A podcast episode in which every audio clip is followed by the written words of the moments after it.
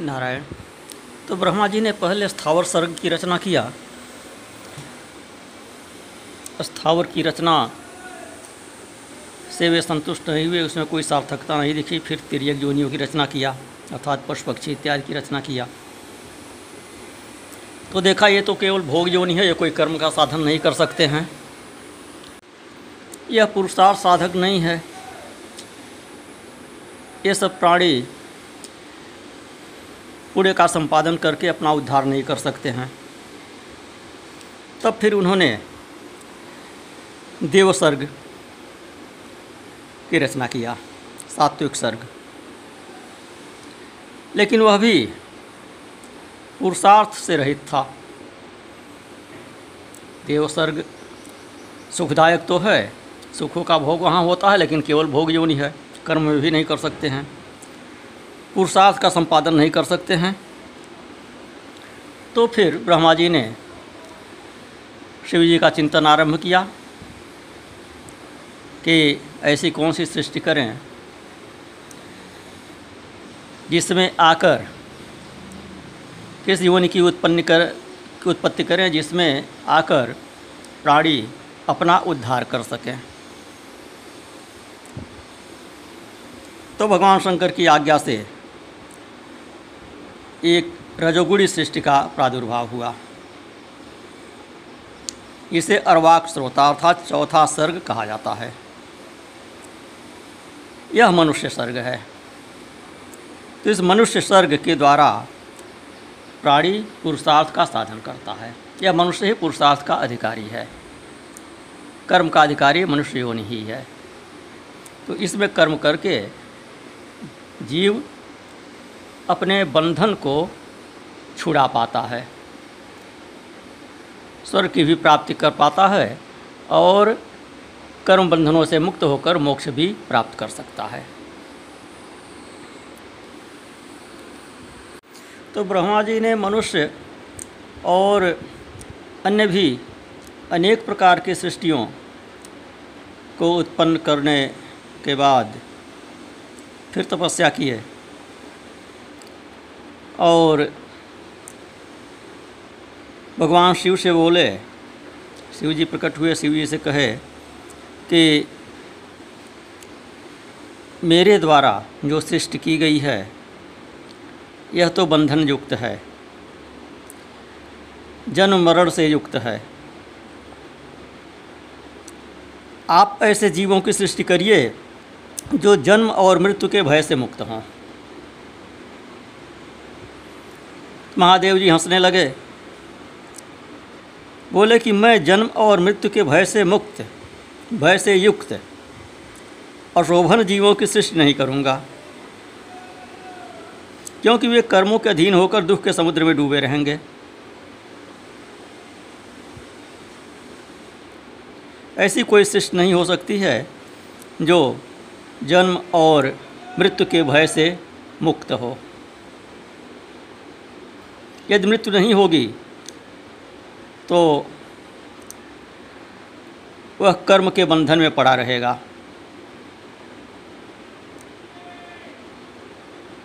तो कहते हैं कि मैं तो गुरु का स्वरूप धारण करके उत्तम ज्ञान प्रदान कर दुख के सागर में डूबे हुए उन जीवों का उद्धार मात्र करूँगा, उन्हें संसार से पार करूँगा। दुख में डूबे हुए समस्त जीवों की सृष्टि तो आप ही करिए, ब्रह्मा जी से कहते हैं शिव जी। मेरी आज्ञा से इस कार्य में प्रवृत्त होने के कारण आपको माया नहीं बाँध सकेगी। मेरा कार्य जीवों को बंधन में डालना नहीं, जीवों को बंधन से छुड़ाना है, उनको भवसागर से पार करना है।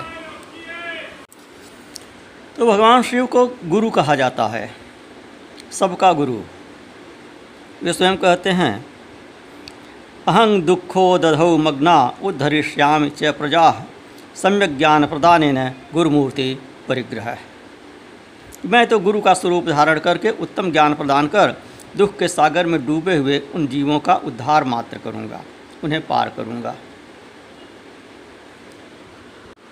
प्रसिद्ध ही है कि काशी में जिनकी मृत्यु होती है तो भगवान शिव, उसके कान में तारक मंत्र का उपदेश करते हैं, उसको संसार सागर से पार कर देते हैं, मुक्ति प्रदान कर देते हैं। मोक्षदायिनी कहा जाता है काशी को। तो शिव जी वहाँ क्या करते हैं? गुरु का कार्य करते हैं। प्रणव मंत्र का उपदेश करते हैं।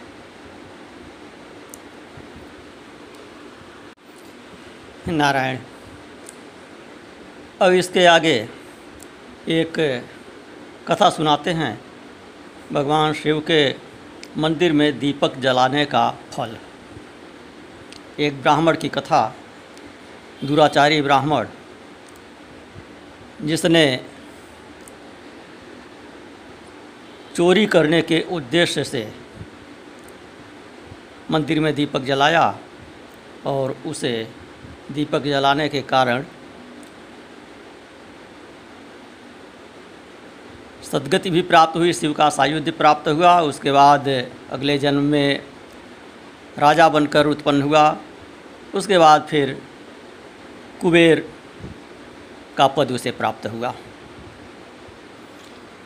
तो एक ब्राह्मण की कथा बताते हैं, इस यहाँ पर ब्रह्मा जी सुनाते हैं नारद जी को कि एक बहुत ही विद्वान, सदाचारी कर्मकांडी ब्राह्मण थे।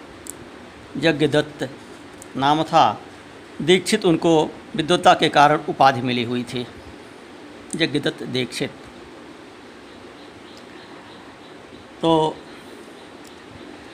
उनके एक पुत्र था गुणनिधि नाम था।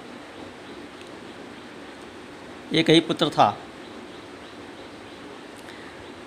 तो पिताजी तो परम विद्वान थे। समय पर यज्ञोपवित संस्कार इत्यादि कर दिए बालक का। लेकिन यह बालक जो है, जुए के लत में पड़ गया। जुए की लत उसको लग गई, फिर चोरी करने लगा।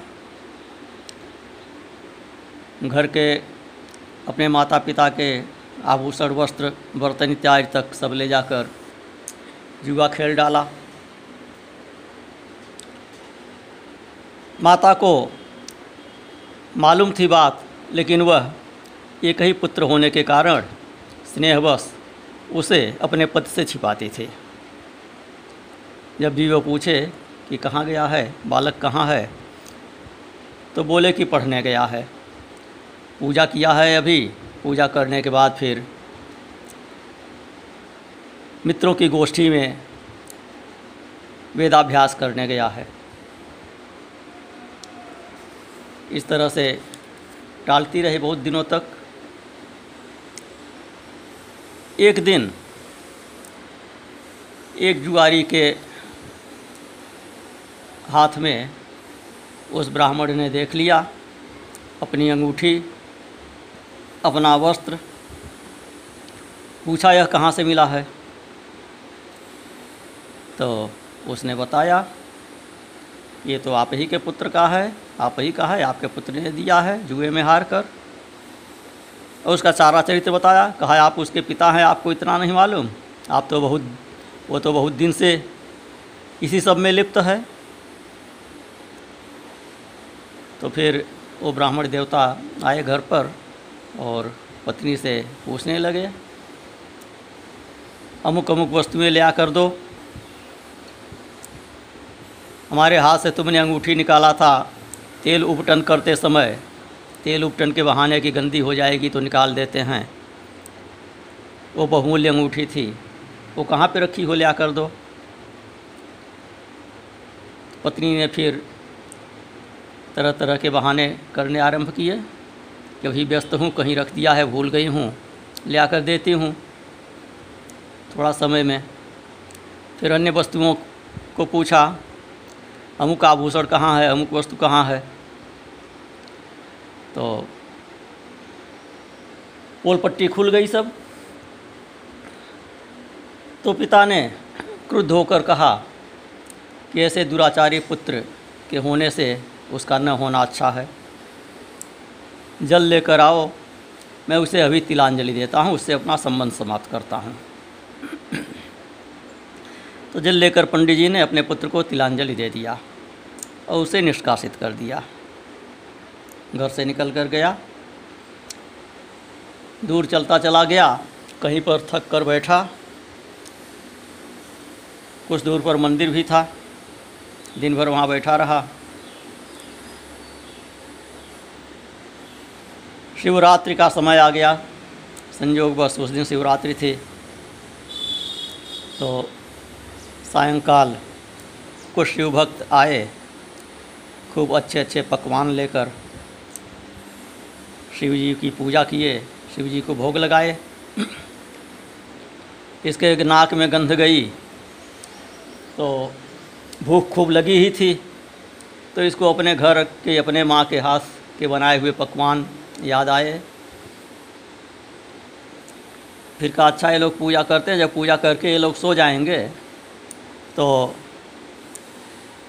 मैं शिवलिंग पर से ये सब इनका चढ़ाया हुआ नैवेद्य, पकवान इत्यादि, भोजन सामग्री सब उठा लूँगा।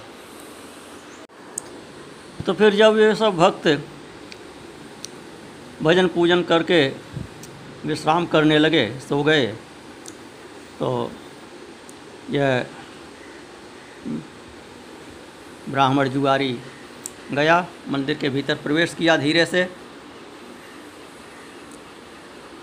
और उठाना चाहा। सब भोजन सामग्री, नैवेद्य इत्यादि। तो दीपक थोड़ा मंद पड़ गया था। तो इसने सोचा कि दीपक को थोड़ा बत्ती इसकी ठीक अगर हो, इसे प्रज्वलित कर दें तो साफ़ दिखाई देगा। सब चीज़ें मैं उठा लूँगा। तो बत्ती लगभग जल चुकी थी दीपक की।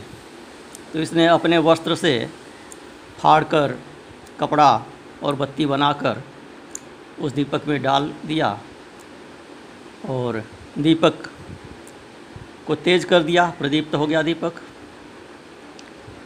उसके बाद सभी सामग्री उठा लिया और खाते हुए शीघ्रतापूर्वक वहाँ से निकलने लगा मंदिर से। जल्दबाजी में उसका पैर किसी भक्त से टकराया, उसकी नींद खुल गई और उसके बाद उसने शोर मचाया।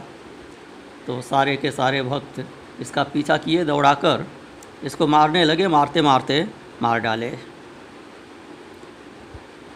तो जब मार डाले इसको तो यमदूत आए। इसे लेने के लिए। इधर जमदूत आए, उधर से फिर शिव जी के भी दो दूत आए इसको ले जाने के लिए। यमदूतों ने कहा, यमदूतों को रोकने लगे शिव जी के दूत। तो यमदूतों ने कहा कि तो महा दुराचारी रहा है। ये तो यमलोक में ही जाएगा। आप लोग इसका स्पर्श कैसे कर सकते हैं? प्रत्यक्ष ही देखिए आपके सामने। इसने शिव के जी के निर्माल्य तक का उल्लंघन किया है, निर्माल्य की चोरी किया है।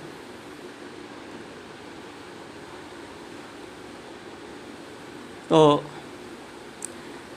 कहते हैं कि विष को जान पूज कर पी लेना श्रेयस्कर है। लेकिन शिव निर्माल्य का सेवन प्राण निकल रहा हो तो भी नहीं करना चाहिए। यमदूत कह रहे हैं। शिव निर्वाल का स्पर्श ही पापकारक होता है। जो शिव निर्माल को खाने वाले शिव निर्माल की चोरी करने वाले और शिव निर्माल को देने वाले हैं, उनका स्पर्श ही पापकारक होता है। तो यमदूत कहते हैं कि आप लोग तो हमसे अधिक धर्मज्ञ हैं। आप लोग स्वयं निर्णय कीजिए। तो शिव जी के दूत बोले कि हम लोग सूक्ष्म दृष्टि वाले ही शिव धर्म को जान सकते हैं। तुम तो स्थूल दृष्टि वाले हो, तुम्हें नहीं पता है। इसने शिवलिंग के शिखर पर पड़ रही दीपक की छाया को दूर किया और अपने उत्तरीय वस्त्र को फाड़कर उससे दीपक की वर्तिका बनाई और फिर उससे दीपक को पुनः जलाकर उस रात्रि में शिव जी के लिए प्रकाश किया।